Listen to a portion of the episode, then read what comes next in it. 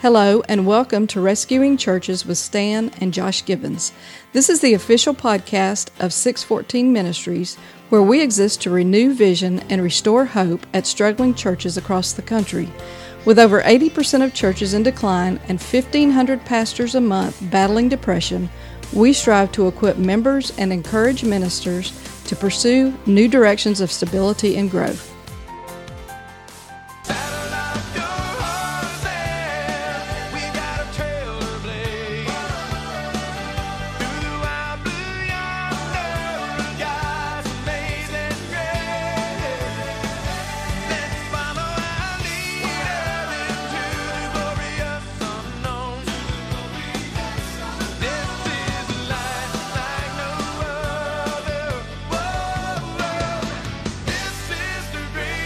Welcome back to Rescuing Churches, the official podcast of 614 Ministries. I'm your host, Josh Givens, and as always, I'm joined by 614 Ministries founder and executive director, my father, my fellow worship leader, guitar playing, church lawn guy, the everything that needs to be done at the church, multi hat wearing guy, Pastor Stan Givens. And your pastor. You say that old school church is way easier. Tell me what exactly you mean by that, and especially for our listeners um, that are of my generation, the generation that you enjoy making fun of so much. Just and I'm just occasionally. I, I don't take that personal at all. The, Sometimes. the young people, the millennials who might have grown up in church circles, you know, like me being a pastor's kid, I've I've grown up in church my whole life. What's the difference between old school church and modern church for lack of a better word or old school church and current church the way that you're defining it here what do you mean by that when I think of old school church, I think of the pastor David Jones that founded the church that I now pastor and was my pastor as a child. And I think of the way church worked back then. mm-hmm. David Jones was hired to be the pastor of a, of a local church that already had a ton of people coming, and the community was going to come to church anyway. They all, in the 60s, a lot of people attended church. So he became the pastor, and he needed to preach uh, Sunday mornings, Sunday night. He needed to make sure the music guy uh, picked the right hymns. Uh, he did marry and bury people, um, and he showed up at board meetings just to discuss maybe some of the things around the church that need repaired, or uh, his visitation to a nursing home. Uh, he would visit the sick and the shut in, and preach and marry and bury. And uh, he did not have to create a leadership culture around him. He definitely did not have to research the culture of the community to try to figure out how to get into that. And I say church work today is a hundred times, maybe a thousand times harder than that. Mm. My the simplest example I have is when you think about what a a music director had to do back in that day. Mm-hmm. A music director would show up in uh, to to church where he served maybe thirty minutes before the service started. Back in those days, eleven o'clock to twelve o'clock service.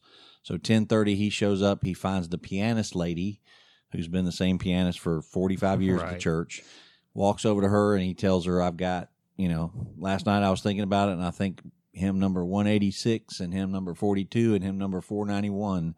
Are the hymns we're going to do today? Can you play those? She's like, sure, those are my favorites, and they would decide easy yeah, they would decide how what the tempo is going to be, and ten minutes, he's done. And uh, the only other thing he has to do, if the church had a choir, he had to pick a song for the choir to sing. A lot of times that was also a hymn. right Um, but if there was some, you know, great Gaither song that had just come out or whatever, you know, they might go buy the music to that and, and sing a Gaither special once a month. And so the music guy is not having to, as you part of our worship band, you know, he's not having to run the band. He's not having to figure out the rhythms. yep He's not trying to get a keyboardist to change the sound. You're not trying to figure out if our what our vocalists are going to are you singing harmony are you singing lead should you lead this song? Should i lead this What song? What key- key are we going to yeah do what key is everybody yeah, the- comfortable with? yeah the lead worship guys going hey this is the only key i can sing it in and the girls are going i don't there's no way we can do it in that key. And so then you got to get in the middle of all that and figure that out.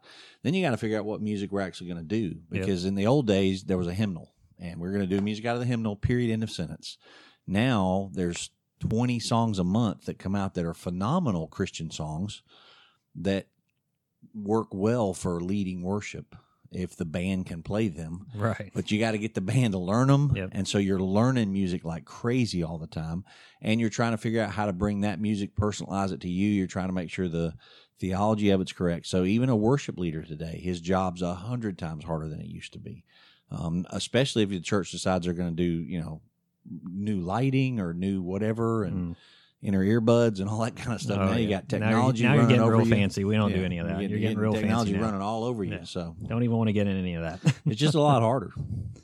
and you wrote a great blog actually um, on your blog at embracingthecross.com about how being a pastor is one of the hardest jobs in America. Absolutely. Um, and and I, I think that that's something that would resonate with a lot of our, our pastors who are listening. Um, and when it kind of comes to this idea of the culture um, and the church in the culture today, um, and and how things were back then and how things are now, why is it that, in your opinion, um, with with your almost forty years of ministry experience, why do you think it is that the current culture no longer sees church as quite as important, or you know, in places really a priority on it as as it once did? Why are they so? Um, you know, one of the terms that you've used before is disengaged. Why are they kind of disengaged from this idea of of going to church and you know having a healthy spiritual life and all of that? I have two thoughts on that. One is I think a lot of churches have failed to train the culture, teach the culture, and model for the culture how valuable a walk with Jesus is in a person's life. How valuable it is to have a church cult community surrounding you through good times, bad times, and horrible crisis. To have a church community with you. Um, how valuable it is to have uh, Christ helping you in all of that and uh, the body of Christ standing beside you. And I think over the years, years, churches have failed to um, be relevant to, to the to the new cultures that are out, Mhm. new generations that are out. Mm. But I also think um, in America, especially, can't speak for the other lands, though I visited a few of them. I don't live there and uh, understand them as well. But I know in America, we are spoiled rotten and we've raised generations now of, of young people that are families, they're older families now. They have everything you could ever want for. Nobody that I spend a quality amount of time with is ever going to lack for food, ever going to lack for shelter, ever going to lack for the basics. And actually, they have way beyond that. They have a ton of amenities and toys and, you know, things to do. And so, church is your your faith walk is not vital to your needs anymore. All your needs are met in our culture. Um, your basic functional needs. It's not like if you lived in India or Haiti, some of the places that we've traveled and visited, or Romania uh, back in the day. It's not like you're praying to God for a meal to show up tomorrow because there is nothing in your pantry. Um, so your spiritual life doesn't have to affect your your your job paid for your food and you went and bought the food and you're you know may even eat out 10 times this week so you're good and i think part of our culture the issue with our culture is that people are not um, do not see the need for christ and once you don't have a need for him he's not on the radar and what i've observed is when i was growing up church was the center of a family that was church based uh, Christians, they they put church in the very center of their life, and whatever they were doing, they were attending church to go do it. If we were all going on a picnic, we're going on a picnic. If we're going to the beach, we're going to go with our church friends to the beach. And you know, if we're uh, if we have an activity at the church, we're all going to help with that. And now, uh, one of our church members, Bill, here talks about it all the time. Now, uh, church is not the center of anybody's life; it's one tick on a clock. It's like a little dash on the clock. Mm. And if if we get time this week to get to that one, we we're okay. If we don't, we're okay. Um, and then you throw in the fact that you know even even we post our podcast, post our we, we Facebook Live our message. So if you don't want to come to church, you just stay home and watch it on the computer. Right. So It's culturally, just there for you. culturally we've kind of set ourselves up in a way that says you don't need to be here and attend. And I think that's put churches in decline. And I think it makes it way harder for the pastor because I now have to be aware of all those needs. Yep. I have to look at what's happening in a culture and figure out how can we as a church address that off campus, not on campus, but off campus. We're going to have to get into a community, into a culture, and change some things. And um, you know, whatever we're going to do, our church has you know tried to do what we call laundry love, where we take some coins to a laundromat and, and give them to people to, to help them do their laundry. We're just paying for their laundry to get done so we can sit around and talk to them while they're trapped by their washing machine. And It's a great idea. we, we take pizza and cokes there and you know drinks and and it's just a way for us to meet the people in the community but it's off campus it's not going to happen here don't have a laundromat on our campus right. um, so we just got to go meet them there Um, how do you believe that pastors today? You talk about you know kind of these di- difficult challenges that pastors are facing, and um, and with where their church is, and the fact that pastors are having to wear so many hats. How do you believe that pastors today tend to handle the difficulties of pastorship and the challenging roles and responsibilities that come with wearing so many hats? Kind of just from what you've observed, you know, you hang out with a lot of pastors and um, you know you um, you have several pastor friends here in town and you know go to conferences and things like that so how do you believe that pastors are handling all of that well the depression rate is extremely high for pastors. Mhm. um, a lot of pastors when they do the full surveys and this is uh, Thom Rainer's site has a lot of this information um, barna has a lot of this information barna research group but 80 and 90 percent of pastors acknowledge they have they battle depression and and more than 50 percent of them battle extreme depression. Um, i think it's overwhelming. I think pastors have as you said a minute ago from the blog they have one of the hardest jobs in america and the job we're trying to do job ministry calling we're trying to do is actually to uh, help a person's soul um, so it's not like I'm just trying to, you know, give you a better set of tires for your car. I'm not trying to, you know, give you a better roof for your house. You know, I'm not even trying to, you know, give you a better health program so that you live longer. I'm trying to keep you out of hell. right And my calling is to do that. And there's a lot of weight on a man's heart and soul that really gets into that. Mhm. I believe there's a, some pastors out there that could care less really about that. They're in it for the, you know, hey, look at me every Sunday. You know, I talk real good. I dress real good. Yep. People like me. I Yeah. think there's some some of that problem going on in church, and that only hurts the cultural issue again. It makes people turn away from the from the needs or from the opportunity at church, but also see pastors. I think the pastors I know, it's a heavy, heavy burden for them um, because they want to see people come to Christ. They want to see their church members spiritually healthy, discipling other spiritual church members, uh, and discipling other people in the community to come to Christ. And that's a hard, that's a weight on people. so thinking through all of that then and pastors who feel that kind of weight what would your advice and encouragement be to pastors who are exhausted and worn out from trying to handle everything themselves. That's a big part of what 614 ministries is all about is encouraging pastors and, and helping pastors. What does that look like practically to you? How would you flesh that out? If a pastor that you didn't even know came to you and said i'm exhausted i'm burnt out um, Depressed. depressed Yeah. tired of doing this i'm ready to quit but i i know i shouldn't you know how can you help me Yeah.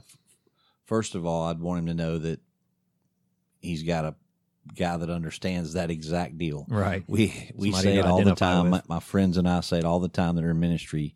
Every Monday morning, we're trying to decide if McDonald's is hiring. And Right. It's one of those, you know, maybe today I just need to shift gears because it's hard. Um, so I'd want him to know that. But but more importantly, I would my life verse Galatians six fourteen.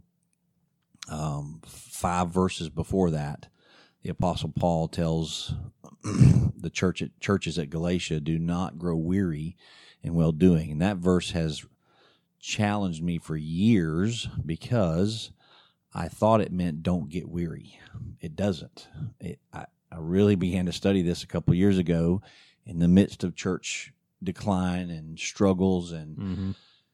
Long board meetings and people trying to figure out why our numbers won't change and everybody pushing blame around in church world like it happens and the pastor feeling the weight of all of that and what's wrong with you and maybe we need a change and all of that. I began to research that verse because i was weary. I mean i'm rowing as hard as i can row pedaling as fast as i can pedal you know putting 60 and 80 hours in and working a bivocational job to keep the income on the table and trying to take care of my family needs, as you know, and that kind of deal. And and we're still not making ground, and we're still trying to struggle. We're still in struggle. So the "Do not grow weary" passage uh, really began to resonate with me. I'm like, well, how do I do that? And it doesn't mean don't grow weary. It does means don't grow weary in well doing. In other words, don't stop doing good. And what I've found is I am revitalized myself and refreshed if I just keep doing what I'm called to do, which is teach the word, disciple young men, uh, raise up people around me to see Christ on the cross elevated, you know, as the Son of God. And so even when everything at the church is falling apart and you know people storm out of board meetings upset and upset everybody in the meeting for that and you try to you try to repair all that behind it and you're going home freaking out and you're weary of all that. Yeah i just want to get up the next day and go where can i minister to somebody? And that that means i'm going to create some discipleship groups of men around me maybe in our church maybe outside our church. As you know i'm going to meet with guys outside our church. Oh yeah. i'm going to have coffee with them and and just read books with them and help them so that i'm pouring into those guys because that's part of my well-doing. It's part of what god's called me to do uh, i'm going to go to the mission of hope the home of grace wings of life rehab centers and ask them can i do chapel and i'm going to go in that chapel and share the gospel and share the messages of the truth that help them and then behind those chapels i'm going to get to meet with some of those individuals hmm several of whom we had in our church today Oh yeah. And, exactly. uh, and great opportunity and to I. I can say personally, even just as your son, and you know, hanging out with you as much as I do, um, you know, partially because I do ministry with you, and all the time and you know because of my uh, neurological disability and not being able to drive and all that, I'm pretty much kind of stuck with you Right, right. all the time. right And I can I can personally testify to what you just said a second ago, and and I've even had this conversation with friends behind your back that I see my dad kind of come alive more often when he's doing, for lack of a better term, church stuff, not at the church hmm if that makes sense. He feels really refreshed and revitalized when he goes and does something like speak at a rehab center or does a disciple group somewhere. Or I think this, you know, Oasis event that we've got coming up is going to be a huge one of those for you. sure Um, you know, and, and it's just, I, I think for for pastors, they grow weary, like you said, in that that church Yeah, world. I, I will tell you i am weary Well, sure. Besides the fact that i'm getting old right. Man, we don't want to talk about that but i am weary you know i'm physically weary Mhm. at times but the text doesn't say don't grow weary it says don't grow weary in well doing well doing exactly. and it's the well doing that i have to keep doing because it's Mhm. actually what refreshes me and that and that's I'm what I see refreshed in the. Word. I'm refreshed in my prayer time, uh, but I'm also mostly refreshed when I actually serve in in my calling and in my you know responsibilities before the Lord. That's excellent. That's a really good point. And so that's that's a, great piece of advice, obviously for um, pastors and and ministers who are feeling the discouragement and the exhaustion and things like that. But on the flip side of that, what would you say to and and I'll, maybe I'll I'll preface this here with a you know just you know keep it keep it reeled in here when when you when you get this question what would you say to church members? How can church members help their pastors? Um, you know, there, there maybe there's there might there might was there some stuff on the blog about this? I can't remember. Maybe, maybe there was. Um, I usually edit your blogs a little bit, but what what can church members do to encourage their exhausted, worn out, weary, discouraged pastors? Yeah, and we'll wrap wrap this one out with that question because it's a really good good way to wrap this out. But we're we're titling this blog, this podcast. Um, Give your Give your pastor, pastor a break. break. yeah, and you really need to pay attention to how hard his job is. Yep. I think a lot. My father-in-law, who's with the Lord now, um, lived in Eastern North Carolina, and when we would get, drive 14, 18 hours to go see him for the week, we would spend in North Carolina and hang out at his house and Mhm. work on the house and all the stuff we did. My father-in-law was World War II vet, old school guy, uh, great man. Loved spending time with him. But he used to ask me all the time, "So what do you do the six other days of the week?" And he thinks pastors only work on Sunday. So, so I'm going to say to old school, uh, maybe I'm talking to senior citizens that may listen to this. Right, right. Um, a pastor's job is unbelievably long. if he's committed to the church, Again, I will personally testify. to 70 that. hours a week. 24 7. when I'm in my bow stand trying to get quiet time on the deer farm that my friend lets me hunt on, I'm texting church members about stuff that needs to get done. I'm Yep. I'm answering text. Um, people are trying to call me, and I'm saying, "Hey, can we text about this for a little while? Because I'm in a place I need to stay quiet." And I'm texting church members about uh, whatever their needs are and trying to help them while I'm trying to have a little break time. Yeah, deer don't Now, like it when you're on the phone. I understand there are pastors that just put their phone down and disconnect, and I don't Mhm. feel like I can do that a lot of times. Um, I may be a little more driven than I should be in some of that. But at the end of the day, um, I would tell church members, especially church lay leaders, the, the official boards, the deacons, the elders at a church that are a small church, maybe have one or two elders, maybe your church only has one or two deacons, and you got this bivocational pastor, he may be full time you need to pay attention to his schedule and you need to get personal with him. Get to Mhm. know his schedule, find out how hard he's running, Mm. and make sure somebody's paying attention to that. If he's bivocational, you really need to pay attention. How many hours does he put in over there? How many hours are you counting on him to put in the pulpit? I mean, if most pastors need to spend you know 20 25 hours preparing one message if it's a good message now that may just be because i'm a c student um, and i'm not going to go steal it from francis chan right. um, or Uh, Lou Giglio's yeah, latest. I'm, I'm sure Francis Chan will appreciate that. Yeah, but if you're going to put the work in, it's it's up 20 hours of my week's already taken up just getting ready for my one message for Sunday. Right. Not counting other times I may be teaching, not counting meetings I need to be in, not counting my bivocational job, not counting family time. Right. Uh, Other speaking engagements. yeah, not counting if somebody has, you know, I have to visit them in the hospital four or five days in a row because they're in very critical condition, and now you're meeting with family and you're Yep. running the roads with all that kind of stuff. And then you have just people that have needs. Mhm. You know, I was thinking the other day, I'm, you know, I got to go get a lawnmower blade for one of our church members because their lawnmower doesn't have a blade on it. And I've got I don't even know what size it is. So now I got to go figure out what size it is at their house. And You're the lead pastor of the church, and you had no idea that was going to be in your job description one I day. did not, I did not see that coming in Bible college. But at the end of the day, I would say to church members, um, be patient with your pastor, but watch him. Get to know, especially if you're a leader at the church, get to know what he's going through, what's happening in his life, and how that's happening, and and find ways to encourage him. Pray for him a lot. Have an elder in our church um, that can drive me nuts at times, but here's what I know about him all the time. He is always going to pray for me by name and ask God to protect me from the enemy and to lead me to lead this church. He always does that. Yep. And it means the world to me Yep. when he prays that way. Um, and then find ways to encourage him. And then I would say, uh, really important, I love these phone calls when people just call me and say, How can I help? Yep. How can I help? Mhm. And depending on who's calling, sometimes I go, Help. Yeah, know, come right, help. right. And uh, yeah, I need you here today. Um, Right now. yeah, meet me meet me at the hospital in a little while. Meet me here. And uh, if you could just take care of this for me and get this off my shoulders, you know, this part of our church work that we're trying to get done. This you know, if you just run the errands that we need run this week at the church and, and get to the store and make sure we've got stuff in the pantry for Sunday so there's creamer for the coffee, which we ran out of a week ago. Right. You know, if somebody would just do that, sometimes that's a huge help. Right. So those are my thoughts. That's excellent advice. Really good advice. Um, all right. Well, thanks uh, so much for your time, Dad. and we hope that you have all enjoyed listening to the second episode of Rescuing Churches and getting to know a little bit more about 614 Ministries, um, which you can still do at 614ministries.org.